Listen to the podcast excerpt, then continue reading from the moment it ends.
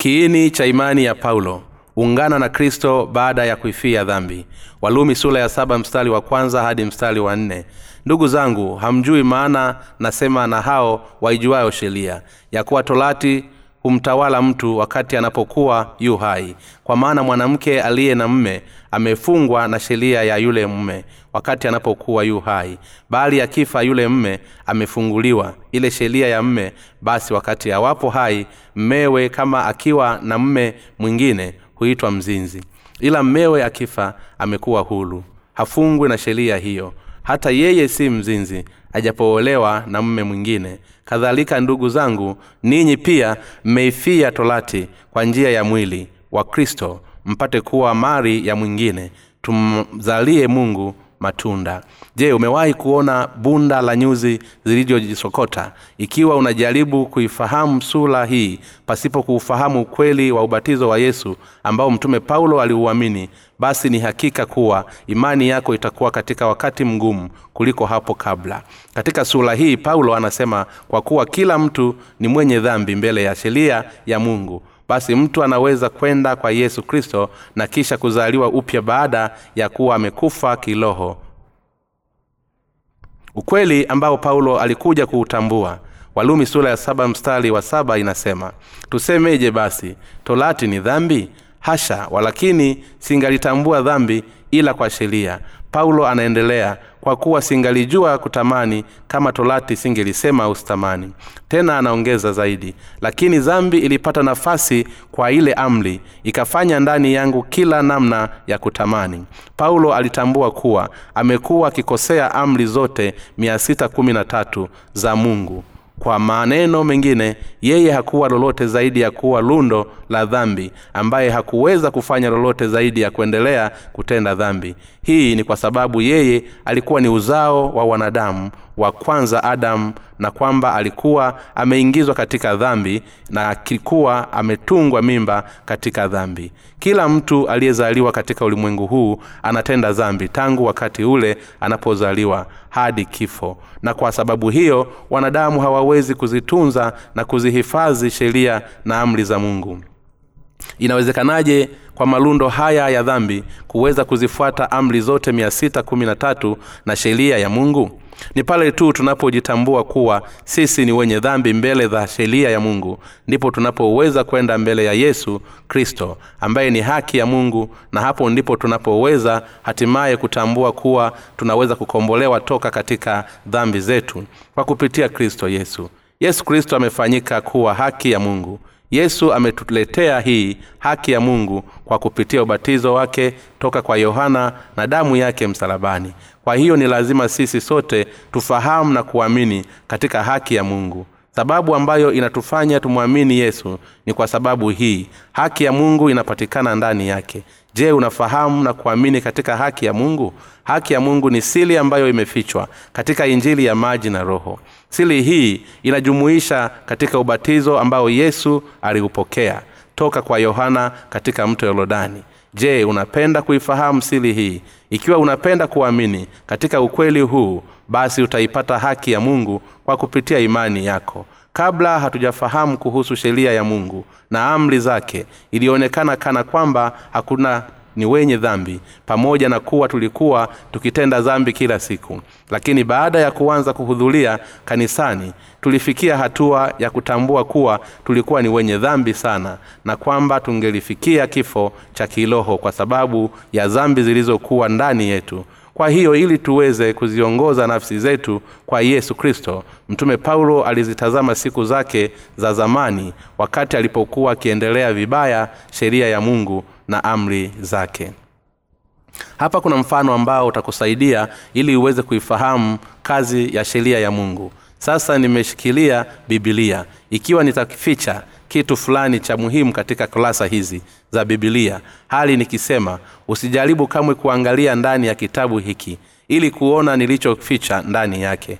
Halafu nikaiacha bibilia hii hapa mezani kwa muda kidogo je utafanyaje ukweli ni kuwa mala utakapoyasikia maneno yangu utapata hamu ya kutambua kile kilichofichwa katika bibilia na kama matokeo ya udadisi huu hatimaye utaivunja amri iliyokupa ya kutojaribu kuangalia ndani ya bibilia wakati utakapokuwa ukishangaa na kutaka kufahamu kilichomo katika bibilia ndipo kipindi ambacho utaamua kwa dhati kujua kilicho ndani ya bibilia lakini kama nisinge kuamulu kuwa usiangalie ndani ya bibilia basi usingeweza kupatwa na jaribu la kuangalia ndani ya bibilia hivyo hivyo wakati mungu anapotuamulu basi zile dhambi ambazo zilikuwa hazifahamiki ndani yetu zitajidhihirisha ndani yetu kulingana na matukio sheria ambayo mungu alimpatia mwanadamu. Ina jukumu la kuifunua dhambi katika mioyo ya watu mungu hakutupatia sheria hiyo ili tuweze kuitunza na kuifuata bali sisi tulipewa sheria ili iweze kudhihirisha dhambi zetu na hivyo kutufanya sisi kuwa ni wenye dhambi. Sisi sote tunaangamia ikiwa hatutamwelekea yesu kristo na kuiamini haki ya mungu inayopatikana katika ubatizo wa yesu aliyoupokea toka kwa yohana na damu yake iliyomwagika msalabani. Ni lazima tukumbuke kuwa kazi ya sheria ni kutuleta kwa kristo na kutusaidia ili tuweze kuiamini haki ya mungu kwa kupitia kristo. Na kutusaidia ili tuweze kuamini haki ya mungu kwa kupitia kristo. Hivyo ndivyo sababu mtume paulo alishuhudia lakini dhambi ilipata nafasi kwa ile amri ikafanya ndani yangu kila namna ya kutamani. Walumi sula ya saba mstari wa nane. Kwa kupitia sheria ya mungu mtume paulo alituonyesha juu ya msingi ya dhambi jinsi ilivyo paulo alikili kuwa kimsingi yeye alikuwa ni mwenye dhambi lakini alifikia hatua ya kupata uzima wa milele kwa kuamini katika haki ya mungu iliyotolewa na yesu kristo. Maombolezo ya paulo na imani. Paulo alisema hivi ole wangu maskini mimi ni nani atakayeniokoa na mwili huu wa mauti? Namshukuru mungu kwa yesu kristo bwana wetu. Walumi sura ya saba mstari wa ishirini na nne hadi mstari wa ishirina tano paulo aliukili ule ukweli kuwa hata yeye ambaye alikuwa na haki ya mungu bado aliendelea kutenda dhambi na kwamba katika hali hiyo haki ya mungu ilihitajika zaidi na zaidi si tu kwa ajili yake bali na kwa ajili ya wanadamu wengine. Ni lazima tuipate haki ya mungu kwa kuifahamu kuisahili sili iliyofichwa katika ubatizo wa yesu aliyoupokea na kisha kuamini wewe na mimi tunapaswa kufahamu na kuamini katika haki ya mungu inayopatikana katika ubatizo wa kristo na damu yake msalabani. Ni hapo tu ndipo nafasi zetu na miili yetu ambayo haina chaguo jingine zaidi ya kuendelea kutenda dhambi itakapokombolewa toka katika dhambi zetu. Hatupaswi kuusahau ukweli kuwa ubatizo wa kristo na damu yake msalabani viliitimiza haki ya mungu. Wale wasiofahamu haki ya mungu wanaweza kubakia kuwa wenye dhambi hata mwisho hata kama wakijaribu kiasi gani kuitunza na kuifuata sheria. Ni lazima tutambue kuwa sheria ya mungu haikutolewa ili sisi tuweze kuitunza na kuifuata. Lakini washika sheria hawafahamu kuwa sili ya ukombozi ipo katika ubatizo ambao yesu aliupokea pamoja na damu yake msalabani. Kama matokeo ya kutokufahamu kwao wanaielewa vibaya sheria ya mungu hali wakifikiria kuwa walipewa sheria hiyo ili waitii na kwa sababu hiyo wanaendelea kuishi katika machafuko. Lakini ni lazima wazitambue dhambi zetu kwa kupitia sheria na kisha kuishi kwa imani yetu katika haki ya mungu. Hatupaswi kuwa kinyume na hii haki ya mungu na kisha kuzifuta haki zetu kwenyewe bali tunapaswa kuishi katika haki ya mungu iliyotimizwa katika ubatizo wa kristo na damu yake msalabani. Kwa maneno mengine tunahitaji kujifunza kumtolea bwana shukulani bwana aliyeitimiza haki ya mungu. Hii ndiyo sababu paulo hali akiungalia mwili wake binafsi alilia na kusema ole wangu maskini mimi. Lakini bado alimtolea shukulani mungu katika yesu kristo. Sababu iliyomfanya paulo kufanya ukili wa jinsi hii ni kwa sababu kadiri alivyofanya dhambi zaidi basi ndivyo ubatizo wa yesu na damu yake msalabani vilivyozidi kuikamilisha kikamilifu haki ya mungu. Sisi pia tunaweza kupiga kelele kwa furaha na kushindi kwa sababu tumeokolewa kwa imani yetu katika yesu kristo. Hata pale ambapo tunaishi maisha magumu kati ya sheria na mwili na ile haki ya mungu. Imani iliyokuwa nayo pale ni ile iliyokuwa ikiamini katika ubatizo wa yesu kristo na damu yake msalabani. Hivi ndivyo paulo alivyoweza kuishi katika imani yake. Katika haki ya mungu na kutokana na kuamini katika haki hii ya mungu basi paulo alifanyika kuwa mmoja wa wale wanaomtolea mungu sifa. Katika walumi sura ya saba paulo anazungumzia juu ya hali yake ya umaskini katika nyakati za kale hali akiianganisha na imani yake ya sasa ya ushindi katika haki ya mungu. Ushindi wa paulo wa kiimani ulikuwa ni kwa sababu ya imani yake katika hii haki ya mungu. Ndugu zangu hamjui maana anasema na hao waijuao sheria ya kuwa torati humtawala mtu wakati anapokuwa yu hai. Walumi sura ya saba mstari wa kwanza.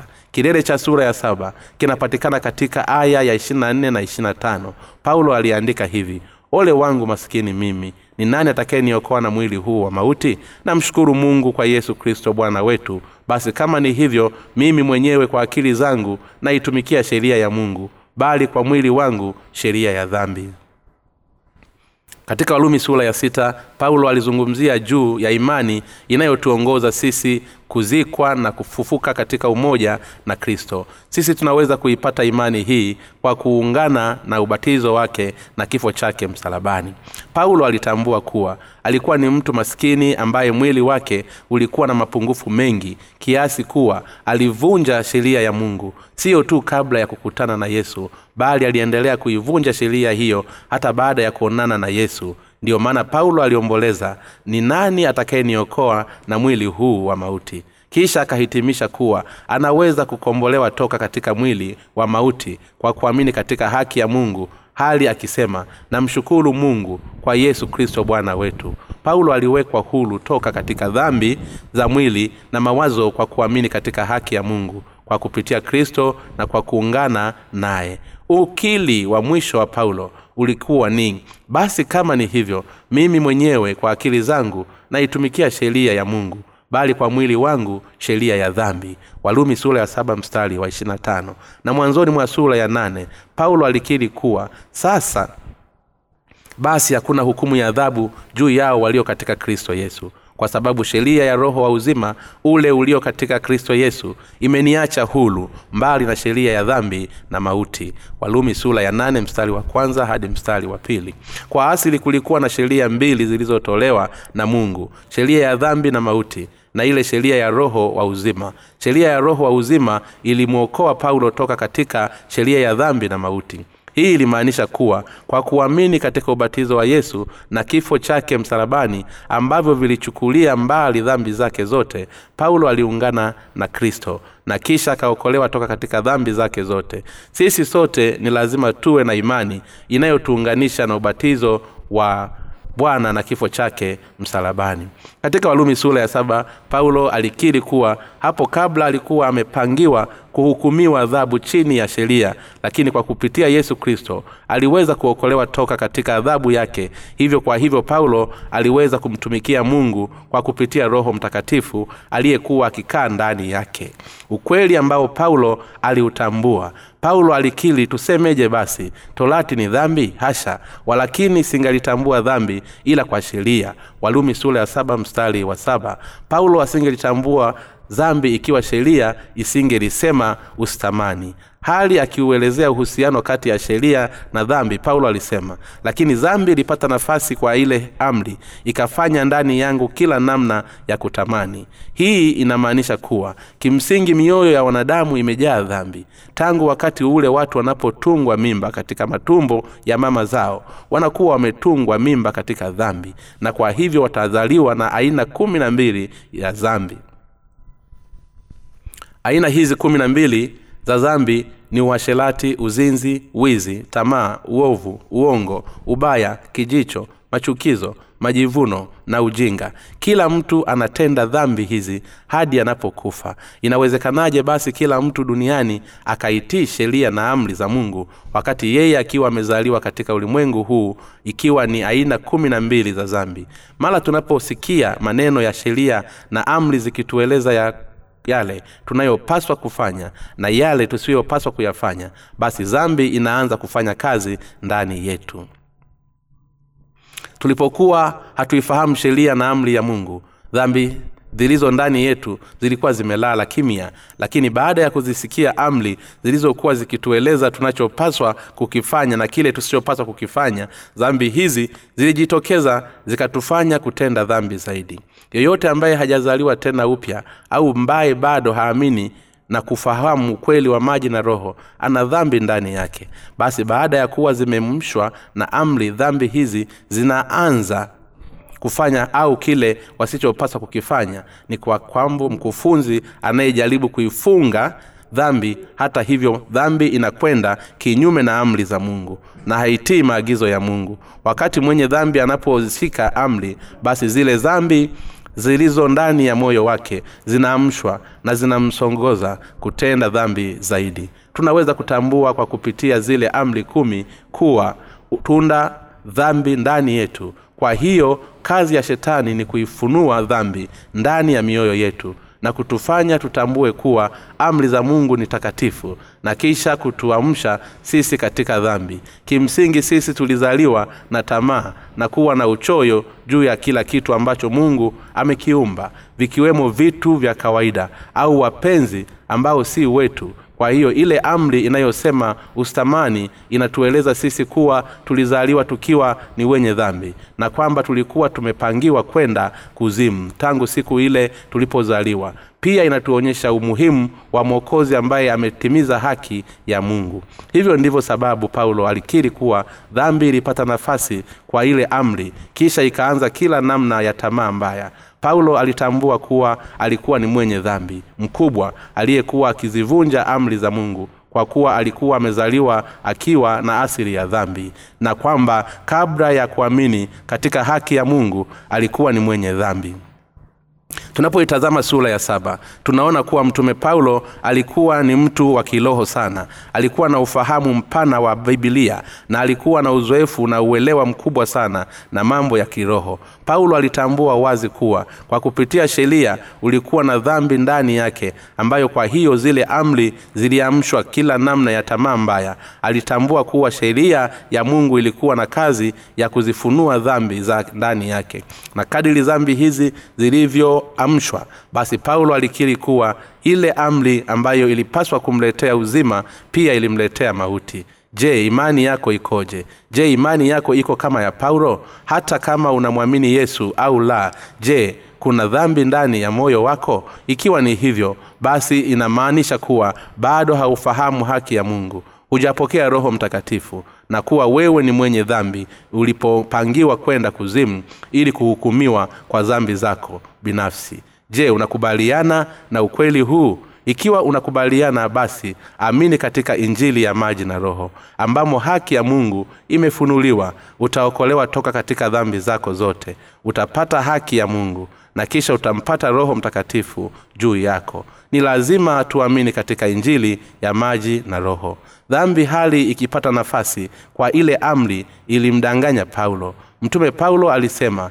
nikaona ile amri iletayo uzima ya koa kwangu mimi inaleta mauti. Kwa maana dhambi kwa kupata nafasi kwa ile amri ilinidanganya na kwa hiyo ikaniua. Walumi sura ya saba mstari wa kumi hadi mstari wa kumi na moja kwa maneno mengine dhambi ilimdanganya paulo kwa kupata nafasi katika amri. Paulo aliamini katika amri ambayo ilikuwa kwa kweli ni nzuri na ya haki. Lakini ikiwa kumi na mbili za dhambi zilizokuwa hai na zikiwa kwamba dhambi zaidi ndani ya moyo wake hii ilimaanisha kuwa paulo alikuwa amedanganywa na dhambi kwa sababu alikuwa hafahamu dhumuni la amri ya mungu. Mara ya kwanza paulo alifikiri kuwa mungu alimpatia amri ili aweze kuitunza na kuifuata lakini baadaye alitambua kuwa sheria haikutolewa ili iheshimiwe bali kwa ajili ya kuzifunua dhambi ndani ya mioyo ya watu pia hali ikiambatana na utakatifu wa mungu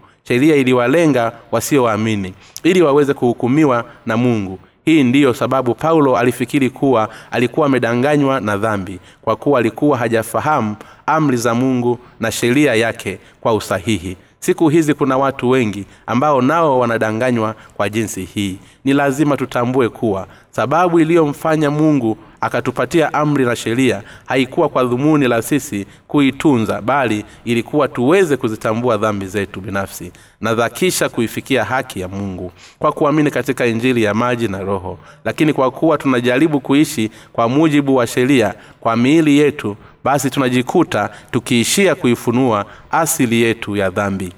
Kwa hiyo mwenye dhambi anatambua kuwa kupitia sheria kuwa hata kama sheria ni takatifu yeye hana nguvu yoyote au uwezo wowote wa kuishi maisha ya matakatifu. Kwa wakati huo mtu huyo anakuwa ni mwenye dhambi ambaye hana chaguo zaidi ya kupelekwa kuzimu na ile sheria. Lakini mwenye dhambi ambaye hawaamini katika injili ya maji na roho wanaendelea kufikiri kuwa mungu aliwapatia sheria ili waitii. Wao wanaendelea kujaribu kuitii sheria lakini ukweli ni kwamba wanajidanganya wao wenyewe na hatimaye kuangukia katika maangamizi. Wale ambao hawajazaliwa tena upya kwa kubakia pasipo ufahamu wa haki ya mungu wanatenda dhambi na kisha wanajaribu kusamehewa kwa kutoa sala zao za toba. Hata hivyo mwishowe wanafikia hatua ya kutambua kuwa walienenda vibaya dhumuni la sheria ya mungu na kwamba walijidanganya wao wenyewe dhambi hali ikichukua nafasi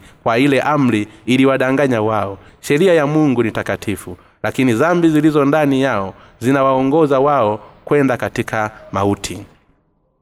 Paulo alisema basi torati ni takatifu na ile amri ni takatifu na ya haki na njema. Basi je ile iliyo njema ilikuwa mauti kwangu mimi? Hasha bali dhambi iliyoonekana kuwa ni mauti kwangu mimi. Hasha bali dhambi ilionekana kuwa ni dhambi hasa ilifanywa mauti ndani yangu kwa njia ya ile njema. Kusudi kwa ile amri dhambi izidi kuwa mbaya mno walumi sura ya saba mstari wa kumi na mbili hadi mstari wa kumi na tatu. Wale wanaofahamu ukweli huu wanatambua hitaji lao la haki ya mungu na wanaamini kuwa injili ya maji na roho ndiyo ukweli halisi. Mtu anayeamini katika injili ya maji na roho pia anaamini katika haki ya mungu. Hebu tukombolewe toka katika dhambi zetu zote na kisha tuufikie utakatifu wa mungu. Kwa kuamini katika haki yake ninapenda ninyi nyote muweze kubadilikiwa na injili hii je mwili na mawazo ya paulo vilikuwaje? Paulo alikuwa amejawa na roho na alikuwa na uelewa wa kina wa neno la mungu. Alizungumzia mwili wake kwa maneno yafuatayo. Kwa maana twajua ya kuwa torati asili yake ni ya rohoni bali mimi ni mtu wa mwilini. Nimeuzwa chini ya dhambi maana sijui nyafanyalo kwa sababu lile nilipendalo silitendi bali lile nilichukialo ndilo ninalolitenda. Lakini kama nilitenda lile nisilolipenda nakili ile sheria kuwa ni njema basi sasa mimi si nafasi yangu ninayetenda hilo bali ni ile dhambi ikaayo ndani yangu. Walumi sura ya saba mstari wa kumi na nne hadi mstari wa kumi na saba. Paulo anasema kuwa alitenda dhambi kwa kuwa asili yeye alikuwa ni mtu wa mwilini. Na kwa kuwa alikuwa ni wa mwilini alijikuta yeye mwenyewe akizifuata tamaa za mwili hata pale alipokuwa akitamani kutenda mema. Hivyo paulo alitambua kuwa kwa maana nafurahia sheria ya mungu kwa utu wa ndani lakini katika viungo vyangu naona sheria iliyo mbali inapiga vita na ile sheria yangu na kufanya mateka ya ile sheria ya dhambi iliyo katika viungo vyangu walumi sura ya saba mstari wa ishirina mbili hadi mstari wa ishirina tatu. Hii ndiyo sababu paulo aliomboleza juu ya mwili wake hali akilia ole wangu maskini mimi. Walumi sula ya saba mstari wa ishirini na nne. Hata baada ya paulo kuzaliwa tena mara ya pili bado aliendelea kujisikia vibaya kwa kuwa kulikuwa na maovu ndani yake ijapokuwa yeye alipenda kutenda mema. Wakati paulo aliposema kuwa maovu yalikuwa ndani yake alikuwa akizungumzia juu ya mwili wake yeye aliona sheria nyingine katika viungo vyake ikiwa inapigana vita na ile sheria ya roho na hali ikimfanya yeye kuwa mateka wa mwili. Na kisha akamwongoza katika kutenda dhambi. Paulo aliweza kukili kuwa alikuwa hana chaguo zaidi ya kuikubali hukumu kwa vile aliuona mwili wake ukimwongoza katika kutenda dhambi. Kwa kuwa paulo alikuwa na mwili basi ndiyo maana aliomboleza juu ya dhambi iliyokuwa ikinuka toka katika mwili wake hii ndiyo sababu paulo alitangaza akisema ole wangu maskini mimi. Lakini pia alimshukuru yesu kristo kwa kuitimiza haki ya mungu. Hii ni kwa kuwa paulo aliamini kuwa yesu alikuja hapa duniani alibatizwa na akasulubiwa ili kutoa msamaha wa dhambi kwa wanadamu wote. Hivyo paulo aliweza kumshukuru mungu kwa moyo kwa kuwa alikuwa na imani iliyokuwa ikimwanganisha yeye na ubatizo na damu ya yesu kristo paulo alifahamu kuwa wakati yohana alipombatiza yesu dhambi zake zote pamoja na dhambi za ulimwengu wote zilipitishwa kwa yesu mara moja. Na kwa ajili ya wote pia alitambua kuwa wakati yesu alipokufa msalabani sisi sote pia tuliifia dhambi pamoja na kristo. Hivyo ni lazima tuwe na imani moja yenye ukweli wa maji na roho. Je moyo wako umeunganishwa pamoja na ubatizo na damu ya yesu kristo? Kwa maneno mengine je umeunganishwa moyo wako na injili ya maji na roho ambayo imetimiza haki ya mungu? Ni lazima tuwe na imani inayoungana na ule ubatizo ambao bwana wetu aliupokea toka kwa yohana na damu yake iliyomwagika msalabani. Ni muhimu sana kwetu kuwa na imani yenye muunganiko huu kwa sababu kule kuungana na injili ya maji na roho ni kuungana na haki ya mungu walumi sura ya sita mstari wa tatu inasema hamfahamu ya kuwa sisi sote tuliobatizwa katika kristo yesu tulibatizwa katika mauti yake. Hii inamaanisha kuwa kwa kuamini katika ubatizo wa yesu basi sisi sote tumebatizwa pamoja naye. Maana yake ni kuwa sisi sote tumeunganishwa pamoja na kifo cha bwana wetu hii ni sawa na kusema kuwa kwa kubatizwa na kuungana kwa kupitia imani basi sisi tulibatizwa kristo na kukisha kifo chake kuunganishwa na bwana ni kuunganishwa katika ubatizo wake na kushiriki mauti pamoja naye. Hivyo ni lazima tuamini na kuungana pamoja na ubatizo wa yesu na kifo chake msalabani ambavyo vimeitimiza haki ya mungu. Ikiwa huiamini injili ya maji na roho injili ambayo inashikilia haki ya mungu basi wewe haujaangana na pamoja na ubatizo na kifo cha yesu ni nani kati ya injili hii ndipo ambapo haki ya mungu inafunuliwa? Ikiwa mioyo yetu haiungani na ubatizo wa yesu na kifo chake msalabani basi kwa kweli imani yetu ni kama vile nadharia tu na haina maana yoyote. Ungana na ubatizo na damu ya yesu msalabani na kisha uamini hivyo ndivyo alivyotupasa kuamini. Imani ya kinadharia haina maana yoyote. Kwa mfano kuna uzuri gani wa nyumba nzuri ambayo si mali yako? Ili kuifanya haki ya mungu iweze kuwa mali yetu tunapaswa kulifahamu zumuni la ubatizo wa yesu ambalo lilikuwa ni kuziondolea mbali zambi zetu na kwamba kifo cha yesu msalabani kilikuwa ni kwa ajili ya mauti ya miili yetu. Ni lazima tukombolewe kwa kupitia imani yetu katika haki ya mungu iliyotimizwa na bwana wetu. Hivyo kwa kupitia imani yako iliyokuunganishwa pamoja na ubatizo wa yesu na damu yake msalabani basi kwa hakika haki ya mungu itakuwa yako. Ni lazima tuungane na ubatizo wa yesu kwa kuwa ikiwa hatutaungana basi imani yetu haitakuwa na maana yoyote ile.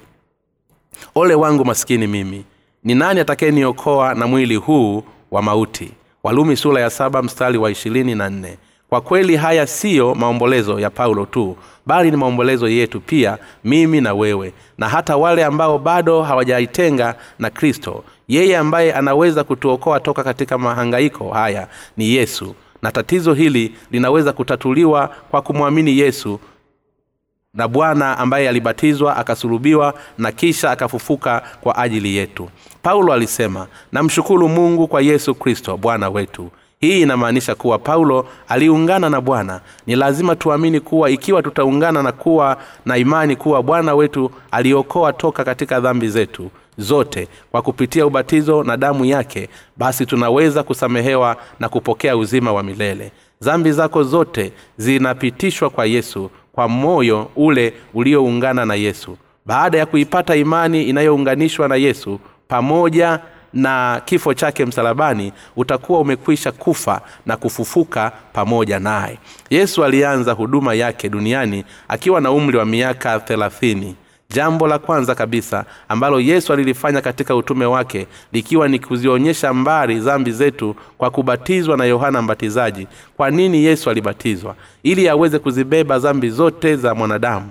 Kwa hivyo tulipounganishwa mioyoni mwetu pamoja na haki ya mungu iliyoletwa na yesu basi dhambi zetu zote zilipitishwa kwa yesu kwa kupitia ubatizo wake. Dhambi zetu zote zilipitishwa kwa yesu na zilioshewa mbali mara moja na kwa wakati wote. Kwa kweli bwana wetu alikuja hapa ulimwenguni na akabatizwa ili kuzibeba dhambi zetu zote na akafa ili kulipia mshahara wa dhambi hizo yesu alimwambia yohana mara kabla hajabatizwa kwa kuwa ndivyo itupasavyo kuitimiza haki yote. Matayo sura ya tatu mstari wa kumi na tano. Haki yote inamaanisha ni ile tendo la yesu la kuupokea ubatizo ambao zilioshea mbali dhambi zote za mwanadamu ambazo walikuwa wamepangiwa kwenda kuzimu.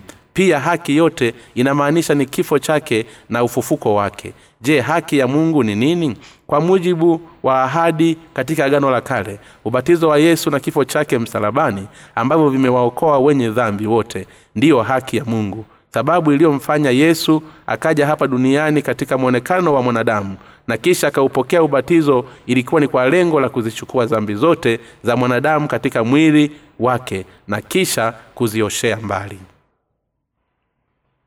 Kwa nini yohana alimbatiza yesu ilikuwa ni kwa lengo la kutimiza haki yote ya mungu kwa kuzichukua dhambi zote za wanadamu. Sisi ambao tulibatizwa katika kristo yesu pia tulibatizwa katika kifo chake na sasa tunatembea katika upya wa maisha kwa kuwa yesu alifufuka toka kwa wafu. Kuwa na imani katika haki ya mungu ni kuamini na kuiunganisha mioyo yetu pamoja na ubatizo wa yesu. Kifo chake msalabani na ufufuo wake ni muhimu sana kwetu kuamini kuwa yesu alizichukua dhambi zetu zote katika mwili wake wakati alipobatizwa. Sisi tulizikwa pamoja naye wakati alipokufa msalabani kwa kuwa tulikuwa tumeungana naye kwa kupitia ubatizo. Ni muhimu sana kwetu kuiunganisha mioyo yetu na bwana kwa kuamini katika dhambi zetu zote. Tunaweza kumtolea bwana shukulani kwa sababu sisi sote tumekufa pamoja na kristo dhambi zetu zote kwa kupitia ubatizo wake.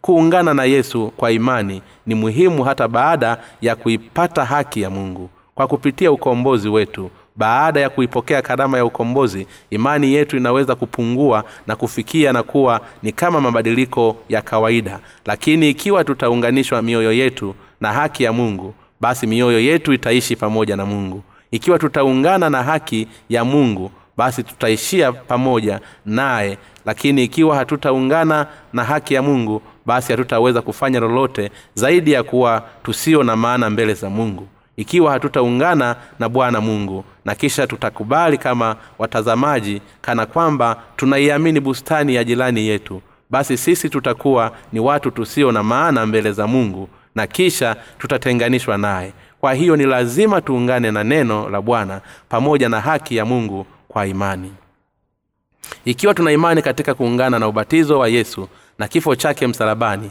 basi sisi wakristo ambao tumeunganishwa na bwana kuamini katika haki ya mungu ni kuungana na bwana na kuwa na imani ya kukili haki yake kila sehemu ya maisha yetu. Ni lazima iungane na haki ya mungu. Na hivyo ndivyo inavyotupasa kuishi. Ikiwa hatutaungana na haki ya mungu basi sisi tutakuwa ni watumwa wa miili yetu na kisha tutakufa. Lakini mara tu tutakapokuwa tumeungana na haki ya mungu basi dhambi zetu zote zitasamehewa. Ni pale tu tunapounganisha mioyo yetu pamoja na haki ya mungu ndipo tunapofanyika kuwa watumishi wa mungu. Na hapo ndipo kazi zote za mungu zitakapokuwa dhahili ndani yetu. Na kwa hivyo matendo yake yote na nguvu zake zote zitakuwa ni zetu hata hivyo ikiwa hatutaungana pamoja naye basi sisi tutabakia kuwa ni watu tusio na maana mbele zake. Sisi ni wenye wapungufu na wadhaifu katika mwili. Kama ambavyo paulo alikuwa hivyo ni lazima tuunganishe mioyo yetu pamoja na haki ya mungu. Ni lazima tuungane na kuamini kuwa yesu alibatizwa na yohana na alisulubiwa ili kutuokoa wanadamu toka katika dhambi zetu zote hii ndiyo aina ya imani inayompendeza mungu na inayoleta baraka kwa miili na nafsi zetu. Ikiwa tunaamini katika yale ambayo bwana anayatenda kwa mioyo yetu iliyoungana katika imani basi baraka zote za mbinguni zitakuwa ni mali yetu. Hii ndiyo sababu kwamba tunapaswa kuungana na bwana. Kwa upande mwingine ikiwa hatutaunganisha mioyo yetu pamoja na haki ya mungu basi tutakuwa hatumtumikii yeye. Wale wakristo ambao hawajaunganishwa mioyo yao na pamoja na haki ya mungu wanapenda mambo ya kidunia zaidi ya kitu chochote kile. Wao hawana tofauti na wamisionari katika ulimwengu. Wao hufikia hatua ya kuifahamu haki ya mungu. Wakati mali zao wanapozipenda kana kama wanavyoupenda uhai wao. Zinapochukuliwa kwao mali haina nguvu ya kuweza kutawala maisha ya watu. Ni haki ya mungu tu ndiyo iwezayo kutupatia msamaha wa dhambi uzima wa milele na baraka. Mali haiwezi kulingana na maisha yetu. Ni lazima tutambue kuwa ikiwa tutaungana na haki ya mungu basi sisi pamoja na jirani zetu tutaishi.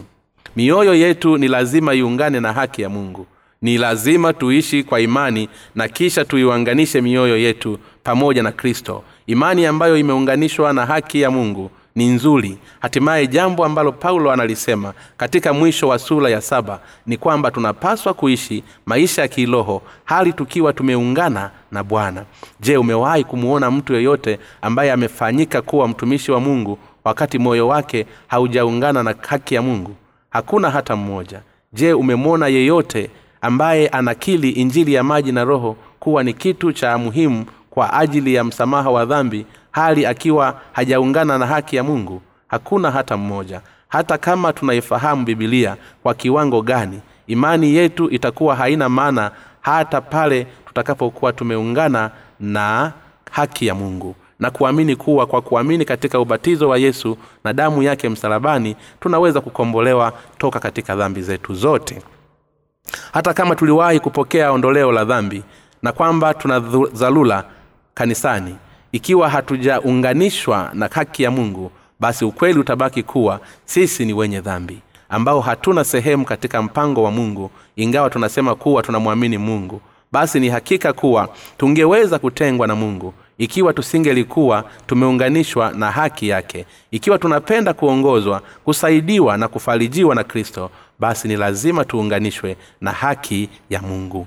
Je umepokea haki ya mungu na msamaha wa dhambi zako zote kwa kuamini katika injili ya maji na roho? Kama paulo alivyosema je unaitumikia sheria ya mungu kwa akili zako hali mwili wako ukitumikia sheria ya dhambi kila siku? Ni lazima tuunganishwe na haki ya mungu wakati wote. Je nini kinatoweka ikiwa hatutaunganishwa na haki ya mungu kwa hakika tutaangamizwa lakini maisha yao hali wakiwa wameunganishwa na kanisa la mungu. Kuiamini haki ya mungu maana yake ni kiungana kanisa na watumishi wa mungu. Tunaweza kuendelea kuishi kwa imani pale tu tunapokuwa tumeunganishwa na haki ya mungu. Kila siku wale ambao wamesamehewa dhambi zao kwa kuamini katika haki ya mungu ni lazima waungane na kanisa la mungu kila siku kwa kuwa siku zote mwili unatakiwa kuitumikia sheria ya dhambi. Basi ni lazima wakati wote tuitafakari sheria ya mungu na kisha tuishi kwa imani. Tunaweza kuunganishwa na bwana ikiwa tutaendelea kufa, kutafakari na kuizingatia haki ya mungu. Sisi ambao tunaamini katika haki ya mungu ni lazima tuungane na kanisa na watumishi wa mungu katika msingi wa kila siku. Ili kufanya hivyo inatupasa siku zote kuikumbuka haki ya mungu. Ni lazima tuitafakari haki hiyo na kuungana na kanisa la mungu. Kila siku ni lazima tutafakari ukweli kuwa bwana alibatizwa ili kuzibeba dhambi zetu zote. Badala yetu tunapokuwa tumeunganishwa katika imani hii na haki ya mungu basi tutakuwa na amani toka kwa mungu na tutaweza kufanywa upya kubarikiwa na kutiwa nguvu na mungu. Jiunge na haki ya mungu. Ukifanya hivyo ndivyo utapata nguvu mpya. Ungana na ubatizo wa yesu na haki ya mungu. Sasa dhambi zako zote zitachukuliwa mbali. Uunganishwe moyo wako na kifo cha kristo msalabani. Wewe pia utakufa pamoja naye na kufufuka pamoja na kristo. Na kwa sababu hiyo utakombolewa toka katika dhambi zako zote nini kinachotokea ikiwa hatutaungana na kristo?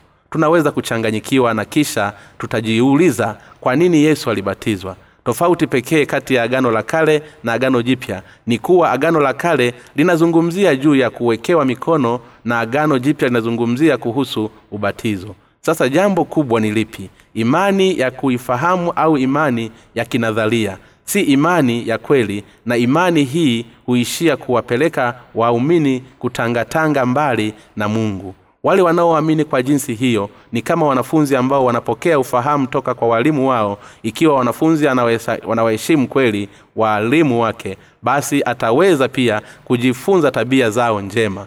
Uongozi au hata haiba kuu kwa kweli hatupaswi kulipokea neno la mungu kama ni sehemu nyingine ya ufahamu bali tunapaswa kujifunza kwa mioyo yetu juu ya haiba ya mungu upendo rehema na haki. Tunapaswa kuondokana na ile dhana ya kujaribu kujifunza neno la mungu kama sehemu ya ufahamu bali tunapaswa kuungana na haki yake. Kule kuungana na haki ya mungu kuna waongoza waumini kupata maisha ya kweli imani ya kinadharia na kufahamu imani iliyoungana na mungu bali ni imani juu yetu. Rehema ya mungu kama inavyoimbwa katika wimbo ni bahari ya kimungu ni galika isiyo na mipaka na isiyoweza kupimika. Wakati mioyo yetu inapokuwa imeunganishwa na haki ya mungu basi kutakuwa na amani isiyo na mipaka na isiyomiminika isiyoaminika kama ilivyokuwa rehema ya mungu ambayo imetupatia haki ya mungu. Lakini imani kinadhalia na kuifahamu ambayo haijaungana na mungu ni kama maji ya ufukweni yenye kina kifupi. Ikiwa bahari haina kina ni rahisi sana kuvutwa. Lakini mtiririko wa mawimbi ya bluu pale mahali ambapo bahari ina kina kirefu wakati mawimbi yanapopiga ufukwe huvunjika hutengeneza povu na kisha hutawanyika katika muundo mbaya. Imani ya wale ambao hawajaungana na haki ya mungu ni kama mawimbi haya katika maji ya ufukweni. Mioyo ya wale walioungana na neno la mungu ni yenye kina na ikiwa imejikita katika bwana yenye nguvu na isiyostihilika katika mazingira yoyote mioyo yao inasonga mbele hali ikizingatia mapenzi ya mungu lakini mioyo ya wale ambao hawajaungana na haki ya mungu inasikitisha kirahisi mala anapokutana na tatizo dogo. Ni lazima tuwe na imani ambayo imeungana na bwana. Ni lazima tuungane na neno la mungu. Hatupaswi kuitikisa tunapokutana na mambo au matatizo madogo madogo. Wale ambao wameungana na bwana wamebatizwa pamoja na kristo wamekufa pamoja na kristo na wamefufuka tena pamoja na kristo toka mautini kwa kuwa sisi si wa ulimwengu basi ni lazima tuungane na haki ya mungu ili tuweze kumfurahisha mungu ambaye ametupokea sisi kama watumishi wa haki. Ikiwa tutaungana na haki ya mungu basi kwa hakika tutakuwa na amani wakati wote. Tutakuwa na furaha na tutakuwa na nguvu nyingi kwa sababu nguvu za bwana zitakuwa ni zetu pia kwa nguvu za mungu na baraka zake tutaweza kuishi kwa baraka nyingi ikiwa tumeunganishwa na ubatizo wa yesu na kifo chake msalabani. Kwa imani basi nguvu zake zote zitakuwa ni zetu pia. Unganisha moyo wako na bwana. Ikiwa utaungana na bwana basi utaunganishwa pia na kanisa la mungu na wale ambao wameunganishwa na mungu wataweza kuungana wao kwa wao hali wakiifanya kazi ya mungu kwa pamoja katika ushirika huu wakikuwa katika imani yao katika neno la mungu. Ikiwa hatutaunganisha mioyo yetu pamoja na kristo basi kwa hakika tutapoteza kila kitu hata kama imani yetu ni ndogo kama punje ya haradal. Bwana amekwisha zisamehe zambi zetu mara moja na kwa ajili ya wote bado tunapaswa kuungana na ukweli huu kila siku bila kujali madhaifu tuliyo nayo. Imani yenye kuungana na bwana ndiyo inayoweza kukufanya wewe uishi na kumtolea mungu shukulani katika yesu kristo.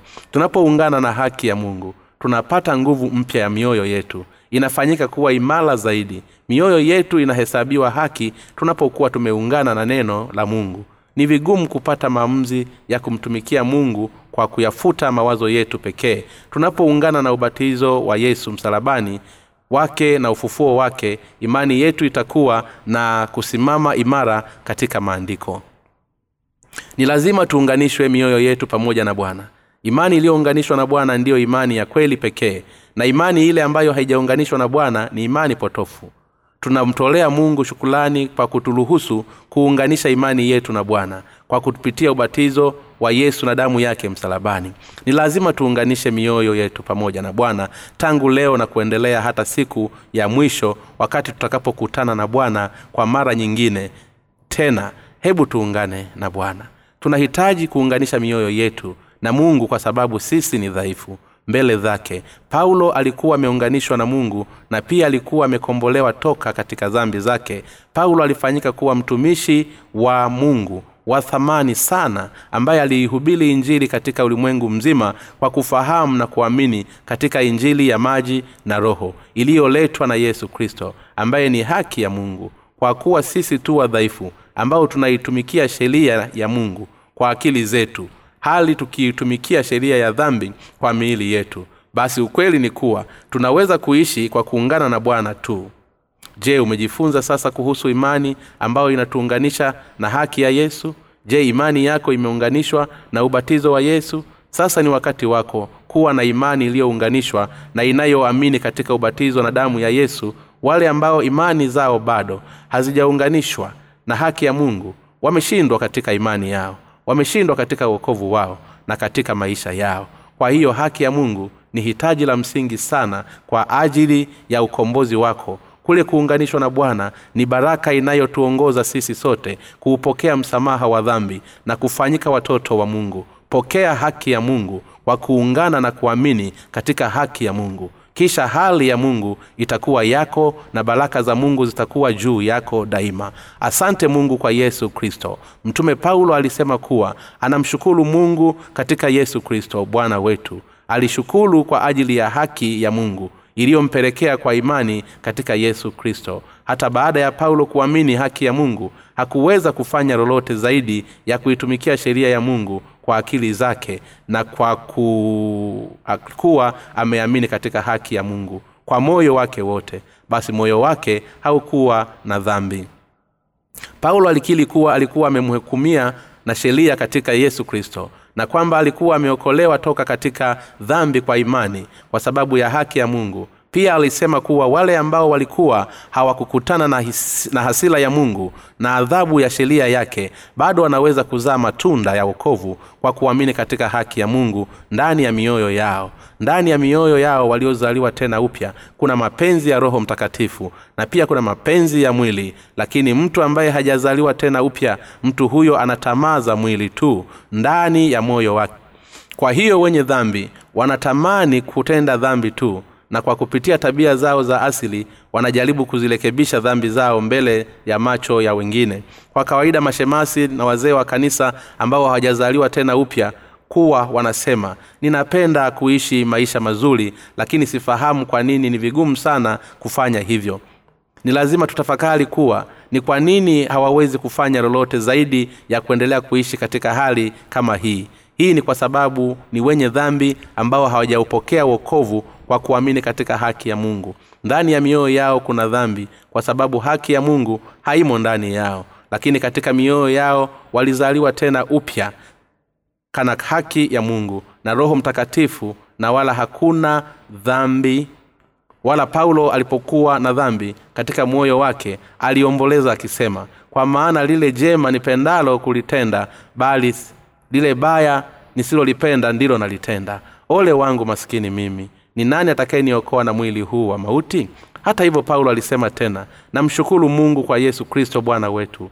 Walumi sura ya saba mstari wa ishirina tano. Hii inamaanisha kuwa paulo aliupokea uokovu toka katika dhambi zake kwa kuamini katika yesu kristo ambaye ametimiza haki ya mungu kitu ambacho paulo alijaribu kukisema katika sura ya saba ni kuwa hapo kabla wakati alipokuwa mtu wa dini wakati hajazaliwa tena upya alikuwa hafahamu kazi ya sheria iliyokuwa. Lakini paulo alisema kuwa yeye aliyemkomboa toka katika hali ya ule umaskini ilivyosababishwa na dhambi ni yesu kristo ambaye alikuwa ameitimiza haki ya mungu. Yeyote anayeamini kuwa yesu kristo alitimiza haki ya mungu ili kumkomboa sisi toka katika dhambi ataokolewa.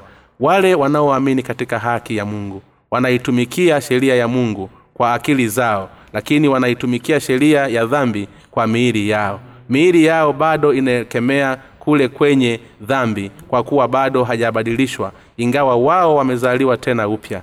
Mwili anatamani dhambi lakini akili ambazo zinaiamini haki ya mungu zinatamani kuifuata haki ya mungu kwa upande mwingine wale ambao bado hawajapokea msamaha wa dhambi wataongozwa kwa akili na kwa mili yao ili kutenda dhambi. Kwa kuwa katika misingi ya mioyo yao kuna dhambi lakini wale ambao wanafahamu na kuamini katika haki ya mungu wanaashiria na kuifuata haki ya mungu. Tunamshukuru mungu katika yesu kristo kwa kuwa kristo ameitimiza haki ya mungu shukulani apewe bwana kwa kutupatia haki yake na kwa kutuongoza sisi ili tuweze kuamini. Mungu wa mbinguni na akubariki. Omba kitabu cha bule katika tovuti ya www bj org